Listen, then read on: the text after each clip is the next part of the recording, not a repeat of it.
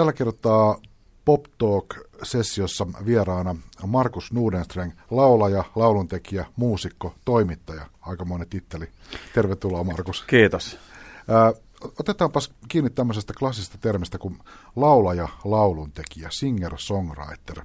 Se on sellainen tota, termi, joka suhunkin yhdistetään tai jollakin tapaa aika luontevasti yhdistyy. Mitä sä itse ymmärrät tuon tittelin?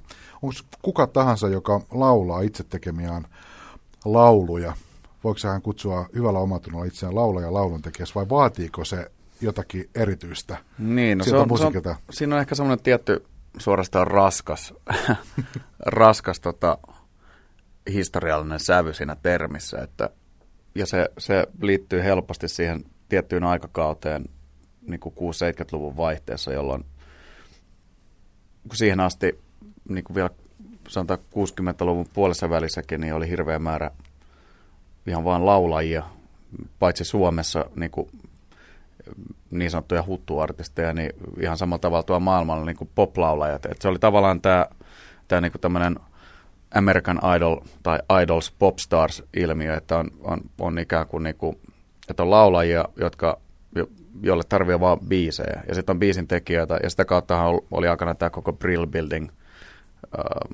käsite ja niin edelleen. Eli oli, oli, tämmö, oli tämmöistä ryhmää, jotka tehtaili biisejä laulajille, mutta sitten se muuttui tavallaan niin kuin ehkä sitten, no Beatles taisi olla ensimmäinen semmoinen todella järjettömän menestynyt bändi, jotka, joka teki itse biisinsä. Mutta mut sitten 60-luvun lopulla yhtäkkiä näitä niin kuin vanhoja Brill Building-hahmoja, niin kuin Carol Kingit ja muut, tai itse asiassa vasta 70-luvun alussa, niin ne menesty.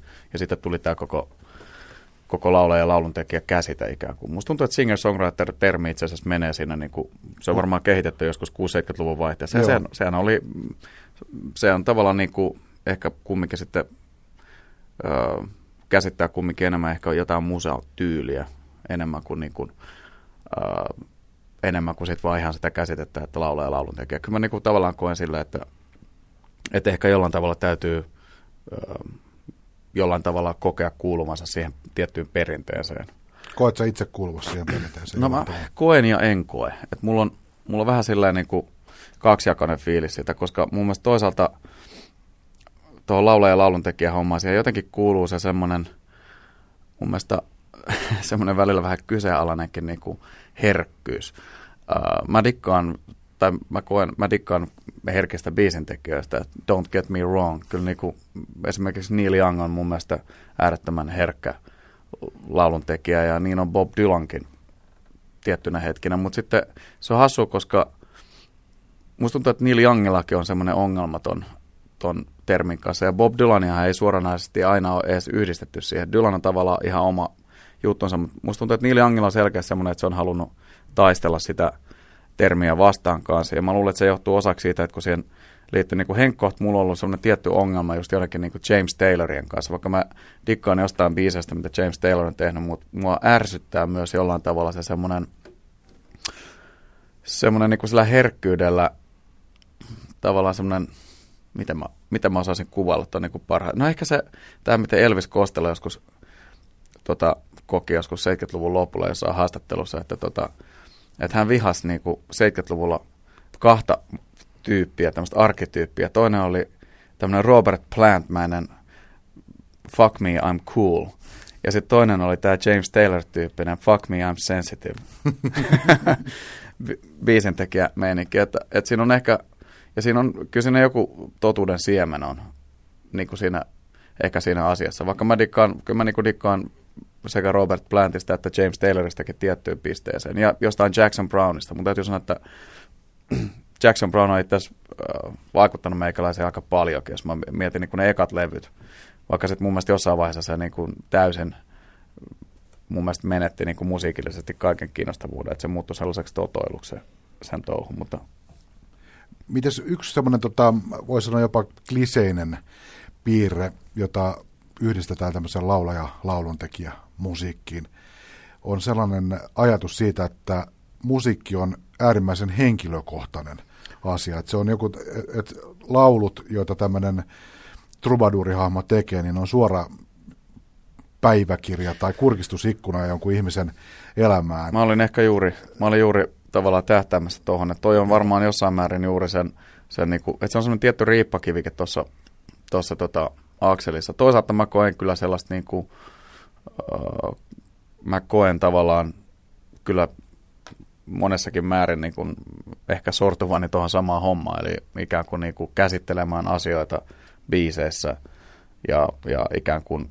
että et musta elää joku semmoinen snadi niin kuin, ää, itsensä paljastaja tuossa suhteessa. Että et sitten vaikka ei niin kuin, välttämättä muuten ei, ei ole kykeneväinen aina tota, puhumaan tietystä asiasta, mutta sitten kun ne tuo biiseihin, niin sitten se on niin kuin NS okei okay, se asia. On se niin kuin tavallaan terapeuttista ylipäätään biisin teko ja kaikki luova homma, koska sä pystyt jollain tavalla niin kuin, äm, tai sillä niin kuin alitajunta toimia. Et mä just mietin, että miten ihmiset, jotka sitten ei tee mitään luovaa hommaa, että, millä, että onko se sitten, pystyykö se heittämään sen, tavallaan kaiken sen asian niin kuin sitten johonkin urheiluun tai, tai varmaan pystytkin. Mä en ole ikinä silleen henkko, ei oikein pystynyt siihen, että se on, jotenkin se on, se liittyy tuohon niin kuin luovaan duuniin. Mutta kyllä se ehdottomasti se on tuon laula ja laulun tekijä. Ja se on ehkä sitten se riippakivi myös siinä, kun, että kuinka paljon jaksaa aina kuunnella jotain jonkun niin kuin valitusvirttä esimerkiksi jostain avioerosta tai niin se on tämmöinen tilitysulottuvuus semmoisessa musiikissa. On no, mulla tulee James Taylor itse asiassa mieleen, koska sillä oli, se on Carly Simonin kanssa, se oli jossain vaiheessa naimisissa ja, ja tota, bla bla bla, näihin liittyy niin kuin tätä tuommoista bullshittia. Toisaalta se on mun mielestä aina hirveän viihdyttävää lukea tuollaisesta asioista, mutta niin kuin, sitten samaan aikaan se on niin kuin, tavallaan se on vähän ankeeta. Et, et silleen, ja en mä tiedä, kyllä mun täytyy sanoa että sekin, että mä, niin kuin, mä oon digannut aina Tom Pettystä, että mä pienestä pitää kuunnella sitä, mutta sitten just niin kuin se, sillä kyllä tämä yksi levy, joka oli joka tavallaan niin kuin käsitteli pelkästään se avioero, oli vähän silleen, se oli aika raskasta suoraan sanoen. Että kun se on jäbä, josta, jota mä arvostanut ja josta mä tiesin aika paljon hommaa, ja sitten sä alat niinku, sit se tavallaan vyöryttää se on se yhden levyllisen sellaista matskua, niin ei, ei, jotenkin ei vaan jaksa. Niin kuin, tai mä en ainakaan henkkohti jaksanut.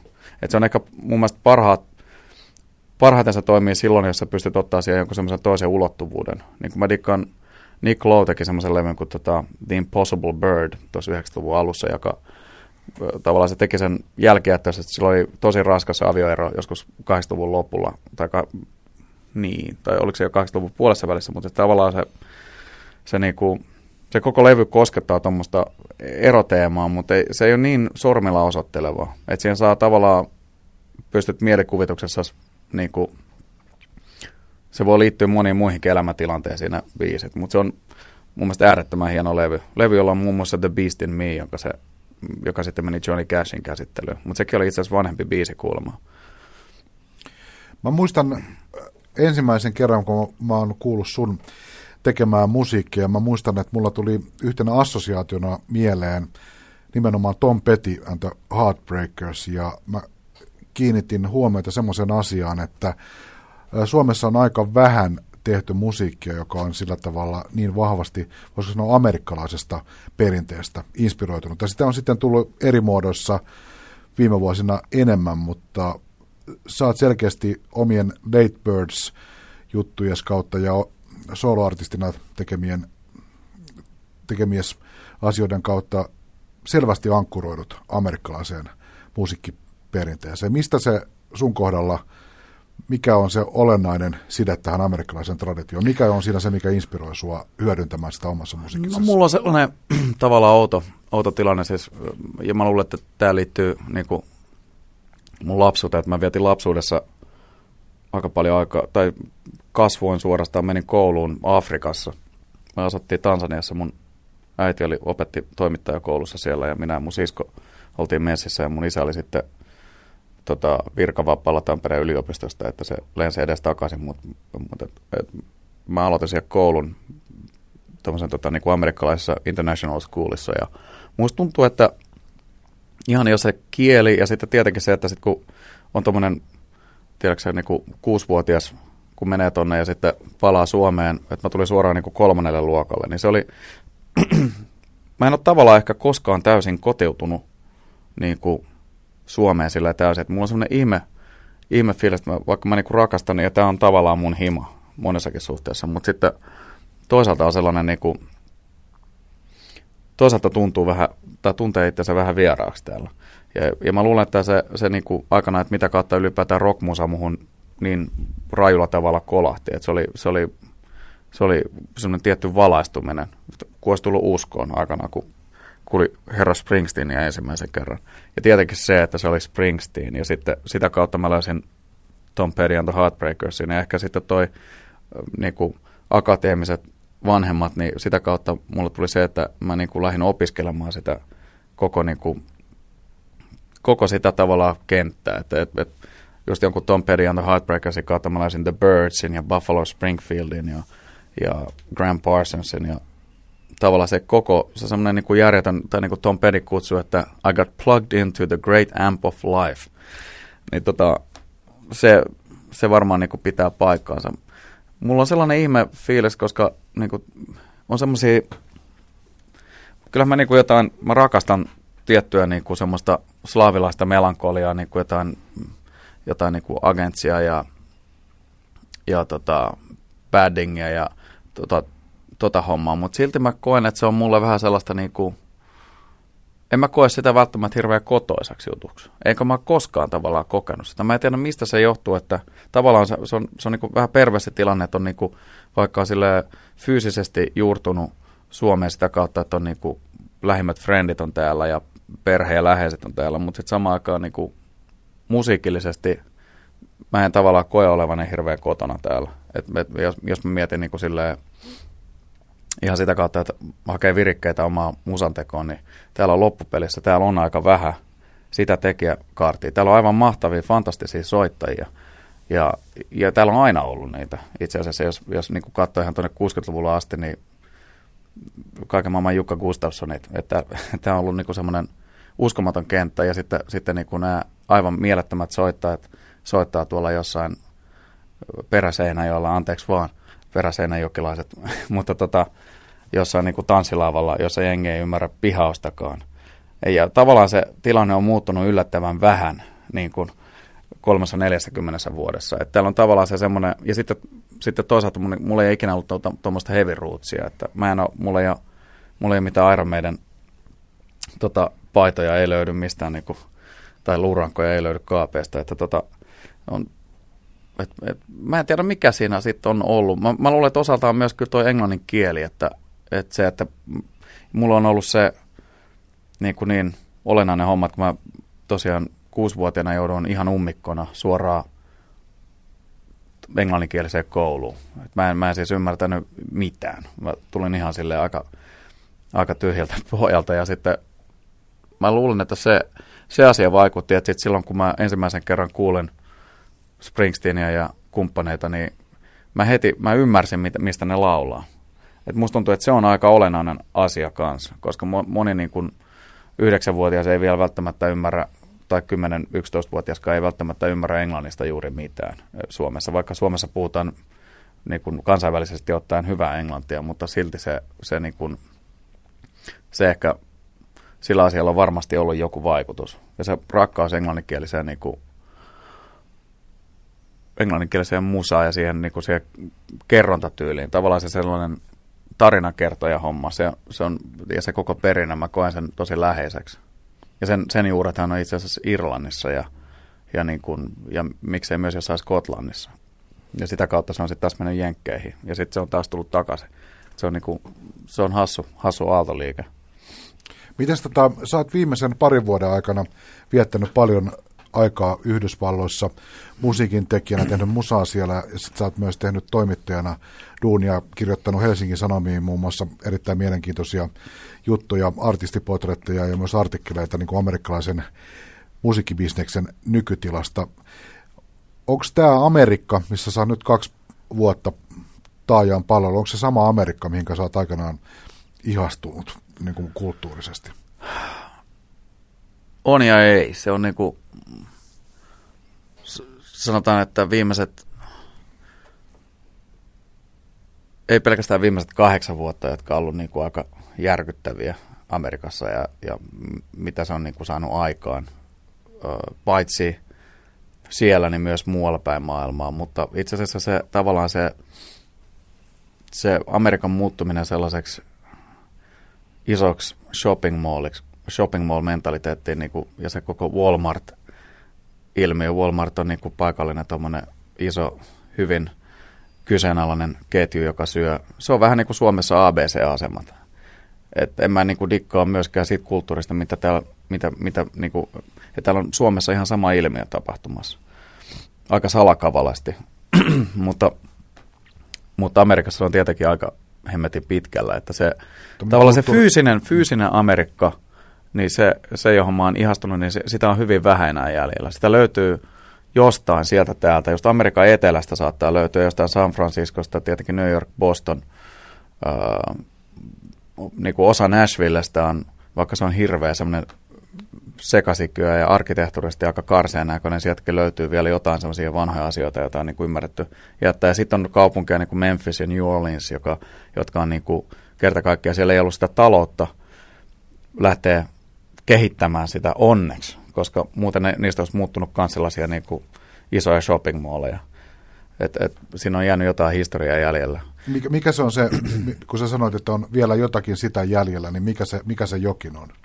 No ihan vanha arkkitehtuuri, ihan sitä niin kuin fyysistä vanhaa Amerikkaa, joka niin kuin, ja Boston on ehdottomasti myös sellainen kaupunki, se on, se on niin kuin itärannikko kumminkin se, minne jengi on niin kuin alun perin tullut, tai jonne on, jonne on syntynyt noita niin kuin, tavallaan tullut se uusi, u, u, uusi Britannia kasvua sinne, että sieltä löytyy kaiken maailman Lontoita ja, ja tota, Manchestereita ja sun muita, niin ne on, ne on niin kuin Cambridgeit ja... Cambridgeit ja niin, niitä, niitä niin syntyi, syntyi hirveät määrät aikana. Että musta tuntuu, että se, niin kuin se semmoinen, mutta kyllä mä sanoisin, että niin kuin isossa mittakaavassa semmoinen fyysinen Amerikka, joka, joka ei niin kuin kenties ole ollut itse asiassa enää mun elinaikana niin kuin sillä tavalla jäljellä. Että se, se modernisaatio lähti liikenteeseen joskus 60-luvulla, 60-luvun lopulla, mutta tota, niin kuin Suomessa myös, jos ajattelee, että mitä täällä on niin kuin tapahtunut kaupungeille. Ja kun, että se on välillä aika synkkää luettavaa, kun katsoo, lukee jostain Hesarista niin kuin jotain tiettyjä kortteleita, jotka on ollut, että mitä siinä on ollut tilalla. Niin se on, ja, ja Amerikka on täynnä sitä, sitä mentaliteettia. Mutta sitten taas se Amerikka, jota mä niinku dikkaan, joka on edelleen olemassa, niin, niin, äh, niin kuin amerikkalainen kulttuuri, niin onhan se, se niin kuin, kyllä, sitä niin kuin on paljon jäljellä vielä sitä, sitä hommaa niin kuin monissa, monissa, monissakin jutuissa, että, Uh, mutta se on ehkä muuttunut, margi, niin kuin, että se on mennyt tavallaan marginaaliin, että se ei ole enää sitä mainstream-kulttuuria, mitä, että jos ajattelee niin kuin, no just toi 60-70-luvun vaihde, niin se, että, että jos mä mietin niin musiikillisesti, elokuvat, uh, kirjallisuus, se on ollut niin mieletöntä aikaa ja kyllä se, niin kuin se se kumminkin se polttopiste oli mun mielestä monessa suhteessa, varsinkin 70-luvun alussa, se oli Jenkeissä se, se homma, että vaikka niin Lonto oli, Lonto oli kova juttu silloin 60-luvun puolessa välissä, mutta sen jälkeen se tavallaan se painopiste muuttui yhtäkkiä Jenkkeihin. Ja sieltä niin kuin syntyi hirveä määrä, aivan vaan, niinku semmoinen aivan uskomaton niin kuin sekamelska hienoja juttuja, mitä sieltä tuli. Mutta kyllä se niin kuin sitten, no, sanotaan 80-lukuun mennessä se niin kuin kyllä se, niin kuin se ehkä se kaikista paras aika amerikkalaisessa kulttuurissa oli jo, alkoi jo ohi. Mutta mut kyllähän sieltä koko ajan syntyy, että siellä on tavallaan se niin kuin, osaksi se on varmaan juurettomuus niin kuin Amerikka, ihan amerikkalaisessa ihmisessä ja koko kansassa, koska amerikkalaiset koostuu niin monista eri kansallisuuksista. Ja se on varmaan yksi, yksi sellainen asia, joka mua on niin kuin aina viehättänyt siinä, siinä, niin kuin, siinä maassa ja ja siinä kulttuurissa. Et, et siitähän se niinku tulee, että se on niinku niin monen asian sekametelisoppa. Onko se, onko se jotain sukua sille, mitä sä sanoit itse, mikä on sun suhde suomalaisuuteen, että liittyen sun omasta henkilöhistoriasta, että on semmoinen, semmoinen tota, tunne, että vaikka on kotona, niin ei kuitenkaan ole ihan sataprosenttisesti kotona jossakin tietyssä paikassa. Että se on aika lähellä semmoista amerikkalaisten peruskokemusta. On se no, varmaan. Ja... Ihmiset, ihmiset muuttaa siellä paljon enemmän, paikasta toiseen paljon helpommin. Semmoinen tietty niin kuin juur, onko ju, juurettomuus liian voimakas sana, mutta ju, juuret toimivat eri tavalla. Kyllä mä sanoisin, että se on nimenomaan, juurettomuus ei ole mun mielestä mitenkään niin kuin väärä termi kuvaamaan sitä tilannetta. Mä asun aikanaan kanssa Irlannissa, mä olin vuoden opiskelemassa siellä aikana 90-luvun puolessa välissä ja mä muistan, muistan hyvin sen, kuinka paljon siellä oli amerikkalaisia, sekä amerikkalaisia niin kuin liikemiehiä, että sitten vaan ihan amerikkalaisia matkalaisia, jotka tulee niin kuin sinne etsimään juuriaan. Ja ne on, ne on kumminkin niin kuin neljännen tai viidennenkin sukupolven amerikkalaisia, eli niiden niin kuin se osa sukua, joka on aikanaan muuttunut Irlannista, niin se on ollut joskus siis 1800, niin kuin 100 vuotta aiemmin tai, tai enemmänkin, niin, niin tota, se, on, se on käsittämätön ilmiö. Että ihmiset tulee sinne niin kuin, ikään kuin etsii juuriaan ja, ja puhuu, että joo, että mä oon irlantilainen. Ja, niin, vähän sama kuin, että tota, mä sanoisin, että mä oon amerikkalainen. Että se on tavallaan tosi absurdi, absurdi homma, mutta tavallaan se on ymmärrettävää, koska se on, se on, niin kuin, se on sen, se on sen mantereen niin kuin, tai, tai äh, niin kuin Pohjois, Pohjois-Amerikan niin kuin se on se, se kuvaa sitä tilannetta. Toinen asia, joka kuvaa sitä niin kuin sisäänpäin kääntyneisyyttä toisaalta on se, että vain onko se 7 vai 8 prosenttia amerikkalaisista omistaa passin. Se on mun mielestä niin kuin aika käsittämätöntä. Että sillä on mitään käyttöä ollut semmoisella asiakirjalla. Niin, että siis, et sit, et tavallaan ihmiset on juurettomia, mutta sitten ne ei, ne ei niin kuin, niistä niin kuitenkin niin kuin 90 prosenttia kokee, että niille riittää tämä niin kuin Walmart Amerikka. Niin kuin sille, mutta toisaalta myös se, se sen niin kuin mantereen laajuus ja se koko on, on niin, kuin niin mieletön. Sillä, että sitä ei oikein, sitä on hemmatin vaikea tajuta ennen kuin, ennen kuin esimerkiksi matkustaa siellä. Mun mielestä se on kuvaavaa, että matka New Yorkista Los Angelesiin kestää kuusi tuntia. Ja kumminkin niin kuin Helsinkiin New Yorkista lentää niin kuin kahdeksassa tunnissa. Että, että tota, se on niin valtava se manner itsessään, että se ja sitten kun siellä matkaa autolla, niin sen, sen myös tajuu kyllä, että nämä etäisyydet on aivan järjettömiä. Mutta Amerikkahan siihen liittyy varmaan myös osaksi tuohon mobilisaat tai tuohon, että siellä ihmiset on niin liikkuvaa, siihen liittyy myös siihen just kanssa tuohon koko autokulttuuriin miten tavallaan niin kuin just joku Kalifornia esimerkiksi on syntynyt niihin nimenomaan 1900-luvun alussa, jolloin koko tuo autokulttuuri on tullut.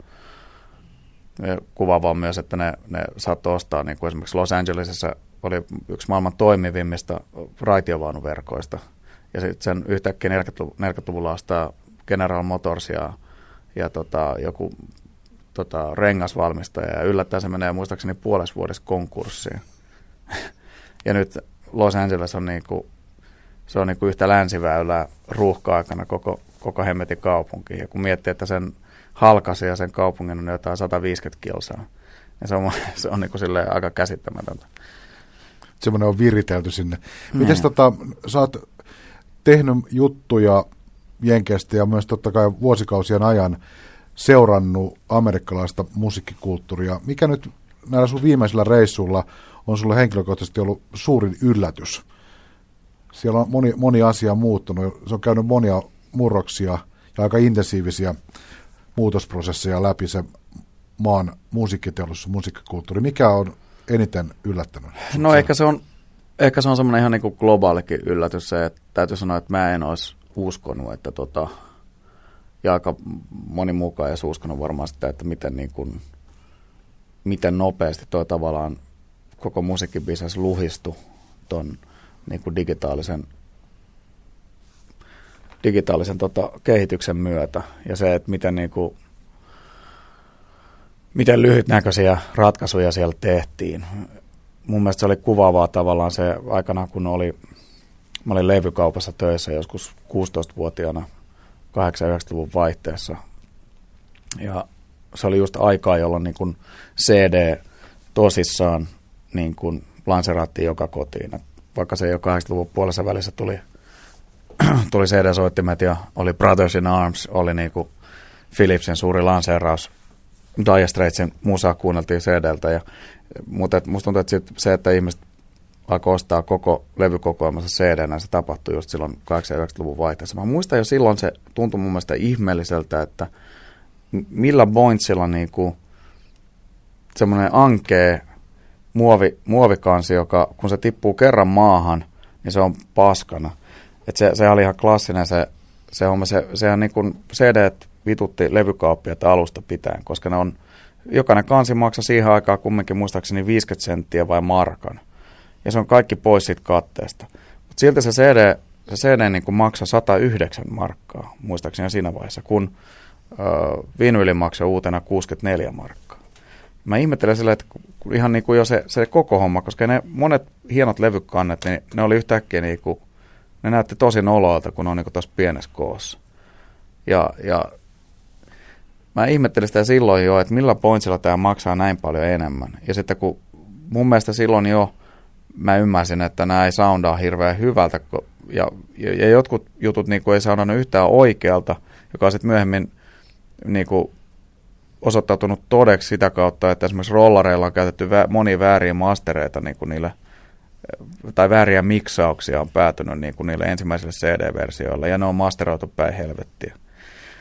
Musta tuntuu, että se, se, niin kuin se koko meininki, se tavallaan sitten lähtee semmoinen järjetön ahneus päälle koko musabiiseksi, ja kyllähän se niin kuin, kumminkin noin isot isot tota, levyyhtiöt, kyllähän ne on pitänyt koti, niin kotipaikka ollut Amerikassa. Et kyllä se semmoinen tietty ankee ahneus ja kapitalismi, joka iski, iski niin tuohon koko musabiisekseen just, just niin kuin 80-luvun aikana, niin, niin kyllähän se niin kuin, sitä kautta tuossa on niin kuin, koko musabisnes on ampunut itseään jalkaan niin kuin isosti, että isolla vai, tavalla. Vai päähän. Tai päähän, niin. Mutta että tota, se on ollut aika niin kuin, kyllä merkittävä ja musta tuntuu, että se on ollut vielä kyllä siellä niin kuin se... Sitähän ei täällä edes ole nähty vielä siinä mittakaavassa. No ei, mun mielestä se on kuvavaa, että esimerkiksi niin kaikki levykaupat, mulla just frendi kysyi, tota, just eilen itse asiassa lähti tekstiviesti, oli New Yorkissa ja kysyi, että, että Mare, että, että mistä niitä hyviä vinylikauppoja tai levykauppoja löytyykään Manhattanilta. Mä aloin oikeasti miettiä, että niitä ole, siis niitä on, niin kuin, ne voi laskea melkein yhden käden sormilla, että montako niin kuin järkevää levykauppaa nämä Manhattanilla. Kun mä muistan, kun mä ekan kerran ollut New Yorkissa vuonna 1988, niin, niin pelkästään se Tower Records oli niin kuin sellainen järjetön, järjetön niin kuin melkein yhden korttelin kokoinen liike.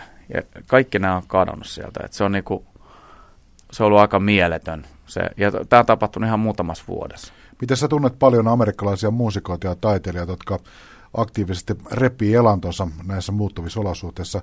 Mikä on tuollainen yleinen mieliala musiikin tekijöiden keskuudessa tästä? No eihän se nyt hirveän, niin kuin, eihän se hirveän optimistinen on. Nyt on tosi, tosi niin kuin jännät paikat sille, että äh, siellä on tämmöinen tota, ähm, projekti käynnissä kuin payartists.com, joka käytännössä tota, kaksi tällaista, yksi norjalaissyntyinen jätkä ja yksi, yksi äh, amerikkalainen vanha muusikko, joka on laulanut muun muassa Reo Speedwagonin ja Journeyn kaltaisten todella laatuartistien levyillä taustoja, josta tuli sitten äh, lähti juristiksi musabisnekseen ja, ja ryhtyi niin kuin aktiivisesti tuommoiseen piratismin vastaiseen äh, toimintaan vaan ja yrittänyt löytää väyliä, että millä sitä pystyttäisiin kitkemään. Nämä, nämä jätkät nyt pistänyt hynttyt yhteen ja tota, Tämä norilaissyntyinen jätkä, se on kehittänyt sen järjettömän, tehokkaan ja automatisoidun monitorointisysteemin, jolla se pystyy monitoroimaan kaikkea niin kuin vertaisverkkoliikennettä, ihan lapsipornosta musafaileihin. Ja, tota, ja Amerikassa on sellainen lainsäädäntö, että kaikki laiton verkossa tapahtuva liikenne, niin tota, se voidaan tai, tai sillä mandaatilla, että siellä tapahtuu jotain laitonta, niin voidaan katkaista nettiyhteys käyttäjältä.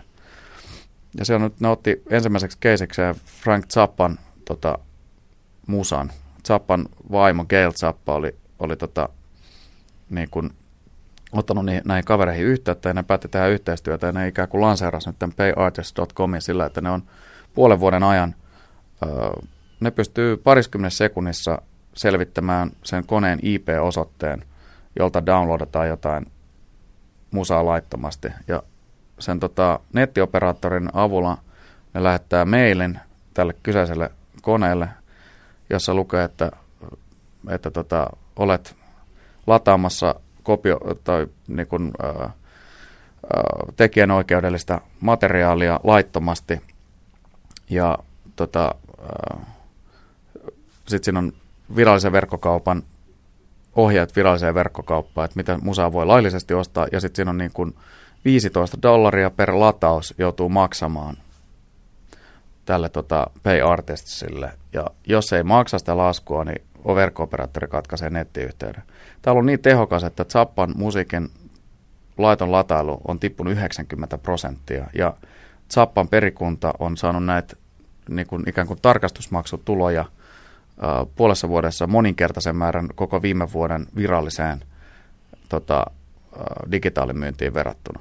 Ja tämä, on aika, tämä on niin tehokas systeemi nyt, että jos varsinkin tämä menee EU-ssa läpi, tämä, että Ranskassa nyt hyväksyttiin tämä tota, hyvinkin, tota, hyvinkin paljon mediahuomiota saanut säädös, eli jos on, jos on, niin kuin, jos tehdä, jos on jotain tekijänoikeudellista materiaalia, jota laittomasti netissä ladataan, niin Ranskan lakien mukaan nyt voi, net, nettioperaattori voi katkaista sen nettiyhteyden.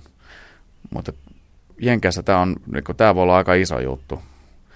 Et myös niin kuin, tietenkin filmipuolella. Toistaiseksi on aika hidasta latailla kokonaisia filmejä netissä, vaikka mä tiedän, mullakin on kaveripiirissä ihmisiä, jotka tätä harrastaa. Mutta jos ei mene yksi yö, niin siihen yhden elokuvan lataamisella aika hidasta, mutta tekniikka kehittyy hirveän, nopeat, hirveän nopeasti, että toi on aika mielenkiintoinen homma. Et, et, ja tämä on nyt semmoinen kyllä aika päivänpolttava homma nimenomaan Jenkeissä tämä homma. Ja että, tätä kyllä koetaan, että tämä saattaa olla oikeasti jonkunnäköinen pelastus koko bisnekseen, koska se, sen on myös huomannut Amerikassa nyt viime aikoina, että kaikki kulutus on niin kuin hiipunut, koska ihmisillä ei kerta kaikkiaan ole rahaa. Siis se on niin kuin, se on niin ankeas kuosissa se kaikki infrastruktuuri. Se huomaa niin kuin ihan siinä, että ajaa Beverly Hillsissä, niin siellä on kadut huonossa kunnossa, täynnä potholeja. Ja puhutaan kumminkin niin kuin aika, aika, aika tota kallista kaupunginosasta, mutta että siellä kun Sharon Osbourne, Sharon Osbourne ajaa Bemareillaan, niin, niin renka, renka, renkaat menee hyvin nopeasti niin kuin vaihtoon. Että tota, saatiin sitten, niin kuin, että se on ihan niin kuin koko, koko kaikkialla Amerikassa sen huomaa niin ton homman. Et, ja se on vaikuttanut esimerkiksi just lipun myyntiin, keikkojen lipun, lipun myyntiin, että kun tässä oli jonkun aikaa oli tavallaan se ajatus, että bändit ja artistit pystyisivät tekemään rahaa tuolla, tuolla niin live-toiminnalla. Et, ja ihmisiä tuntuu kiinnostavan live-musaa ekaa kertaa. Mutta nyt huomaa sen, että ihmisille kerta kaikkiaan varaa lähteä, niin kuin, ei niillä ole varaa ostaa 4-50 dollaria pääsylippuja jollekin keikalle. Saatiin sitten 100, 100 dollaria maksavia tai saatiin sitten 200 dollaria maksavia lippuja, että se on kumminkin, se on, se on aika semmoinen, mun mielestä ollut semmoinen päivän polttava homma. Se on ollut pitkään tota, sellainen eurooppalaisesta näkökulmasta yksi iso ero amerikkalaisiin moniin artisteihin tai bändeihin on, että siellä on erittäin vahva tämmöinen kiertämisen traditio, että, että bändit voi tehdä ihan järkyttävän määrän keikkoja verrattuna siihen, mitä täällä puolella lätäkköä on tapana tehdä, niin on, onko tämä puoli muuttunut? Onko tämmöisiä edellytyksiä semmoiseen, sanotaan semmoisella keskitason artisteilla yhtä rajuun kiertämiseen kuin aikaisemmin? Se on hyytynyt. Et yksi, joka vaikutti tosi paljon tuohon, tai to, niin kuin monen asian summa. Tuntuu, että yksi merkittävä homma oli toi, toi tota, äh, Irakin sodan kautta bensan hinnan nouseminen. Et tota, viime kesänä se hipo yksi gallona, siis melkein neljä litraa, maksaa, maksaa tota, yli neljä dollaria pahimmillaan, joka oli siis amerikkalaisten mielestä aivan niin kuin karseeta. Et, et, et, ja siis monien talous meni siinä, niin kuin, ja monet bändit on niin kuin, tässä jo jonkun aikaa ollut silleen, että ei, ei ole enää mitään järkeä, koska, ja sitten keikkaliksat on tippunut, siellä on tapahtunut tavallaan toi, niin kuin, ja valitettavasti huomaa, että Suomessa alkaa olla sama ilmiö, eli, eli niin kuin, äh, huippubändien liksat on vaan niin kuin kasvanut, ja ne, ne on mennyt aivan tähtitieteellisiksi. Mutta sitten niin kuin ton, nimenomaan nämä keski, keskisuurten bändien ja sitten pienten bändien liksat, ne on vaan tippunut koko ajan, ja sitten kun nämä isot, niin kuin Clear Channelin kaltaiset isot tota, äh, massiiviset konglomeratit, mitä ne nyt on suomeksi, öö, mikä se on oikein.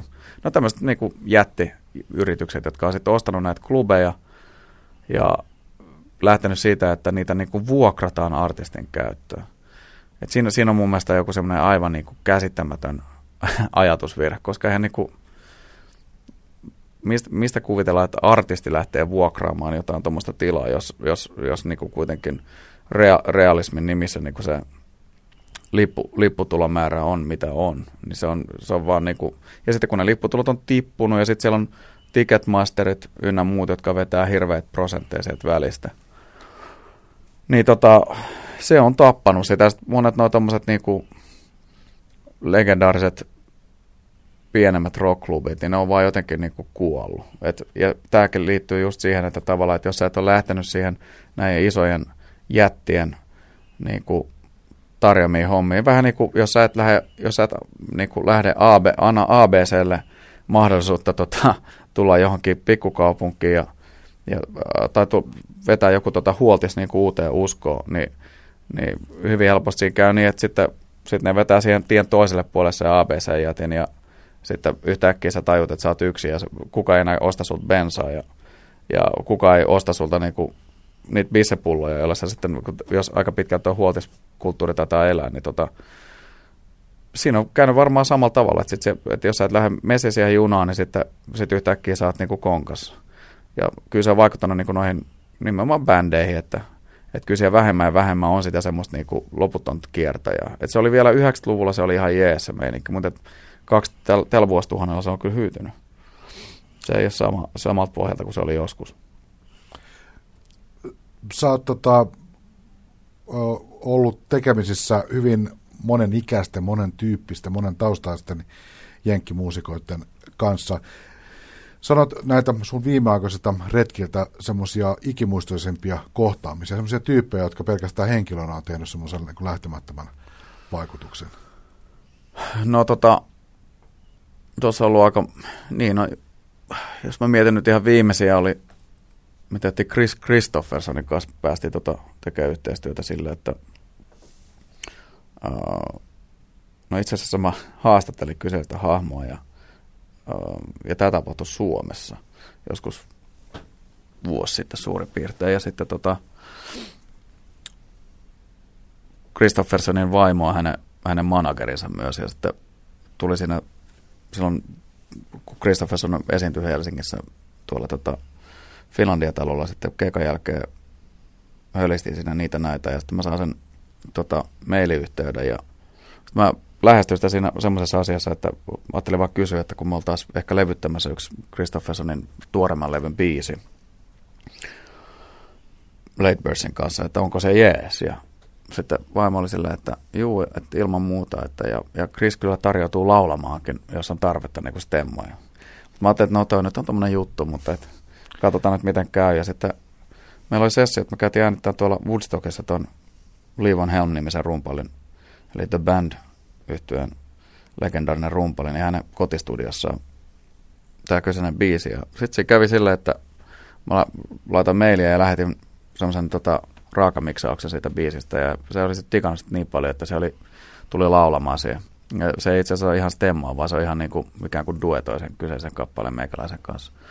Se oli aika, aika rajo juttu, kun nähtiin sitten, tämä tapahtui Los Angelesissa tämä itse äänityssessio, ja se niin kuin, se ilmestyi siinä, me oltiin aika minimibudjettilla liikenteessä, me mentiin yhden, yhdellä mun friendilla ihan vaan niin kuin Culver Cityssä tota, autotallissa studio, ja yhtäkkiä se Christopher on vaan ilmestyy sinne niinku, tiedätkö, niinku reibanit naamalla ja tota, ne todella syödyt bootsit päällä ja Spinal Tap T-paita päällä. Se oli, niinku, se oli kaiken huipennus. Ja, ja, ja tota, no sit se niinku vetää, vetää sen niinku jossain varmaan puolessa tunnissa. Ja tokalautolla se oli jo niinku mun mielestä siellä, mutta sitten se halusi vetää vielä muutaman kerran. Ja se oli, se oli vaan niinku, mieletöntä nähdä tuommoinen, ensinnäkin kun sieltä tulee se ääni, joka on se ääni, jota on niinku kuullut, kun mäkin, niinku, mäkin olen kuunnellut Christophersonin niinku yli 20 vuotta. Yhtäkkiä sä kuulet sen, että se laulaa niinku jotain semmoista, tai joku semmoisen biisin päällä, jossa on itse ollut musisoimassa messissä, se tuntuu jo niin oudolta. Saati sitten, että itse laulaa samassa biisissä. Mä, mä kuulostan 12-vuotiaalta sen jälkeen, kun Christophersa tulee sisään.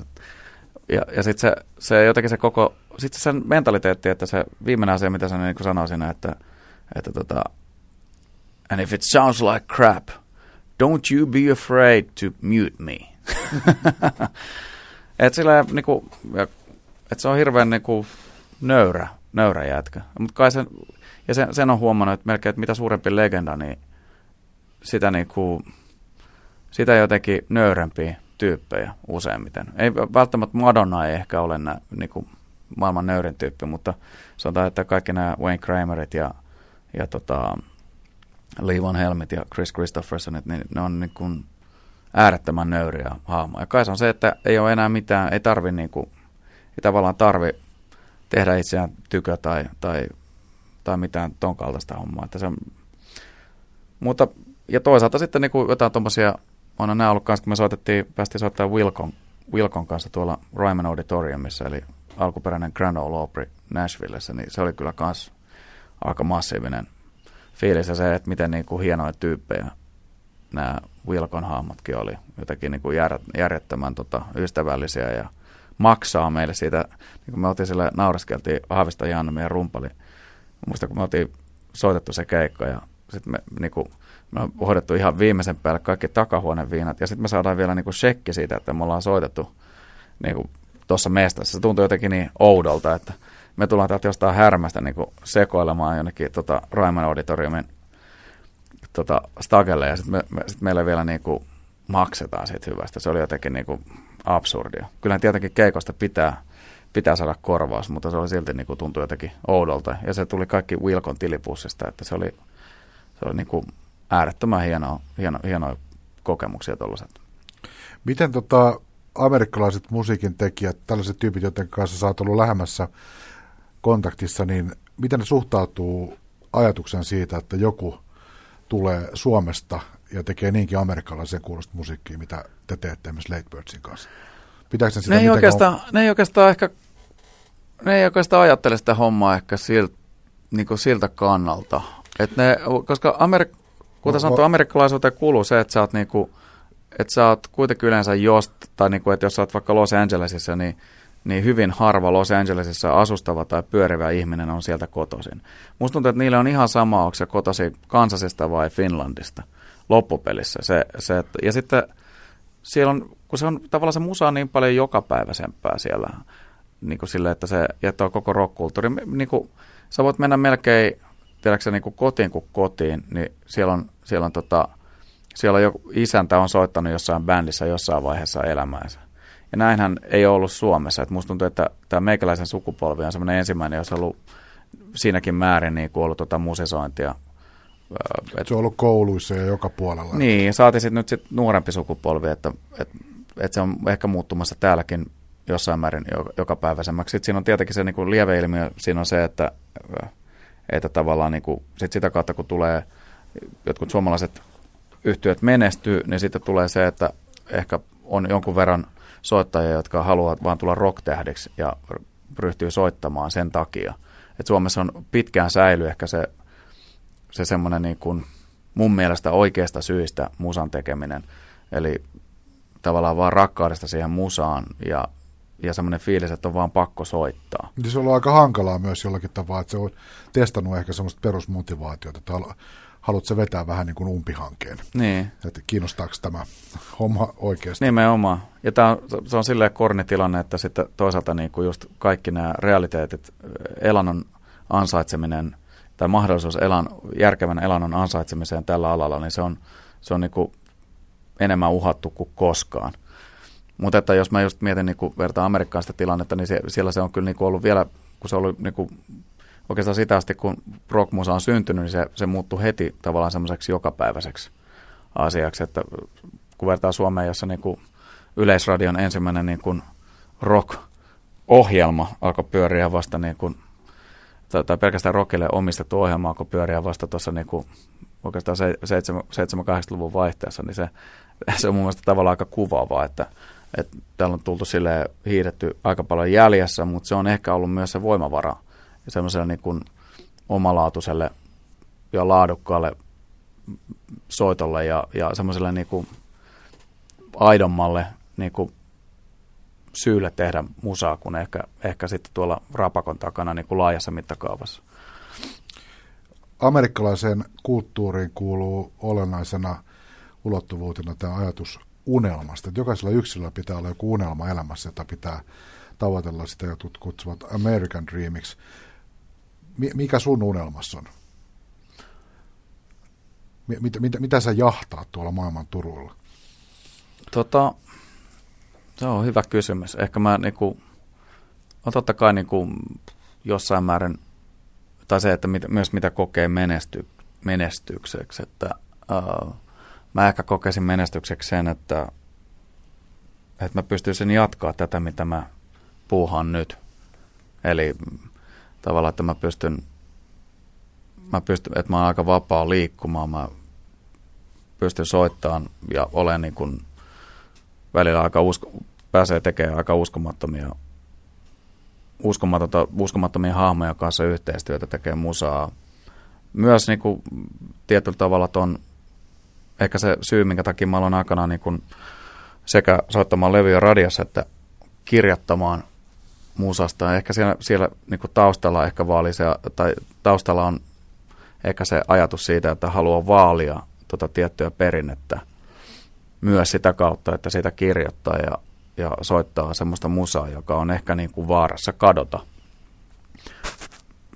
tästä maailmasta, että ää, musta tuntuu, että se on enemmän se jatkuvuus. Se on ehkä myös sellainen asia, joka muuttuu snadisti niin kuin iän myötä, että kyllä mä niin kuin nuorempana oli, to, oli kumminkin ehkä se jossain määrin se ajatus, että, että olisi mahtavaa, tai tavallaan semmoiset epärealistiset ajatukset, että, että kun myisi kultaa siellä sun täällä ja, ja kun tulisi niin kuin Kreikkalaiset pylväät talossa.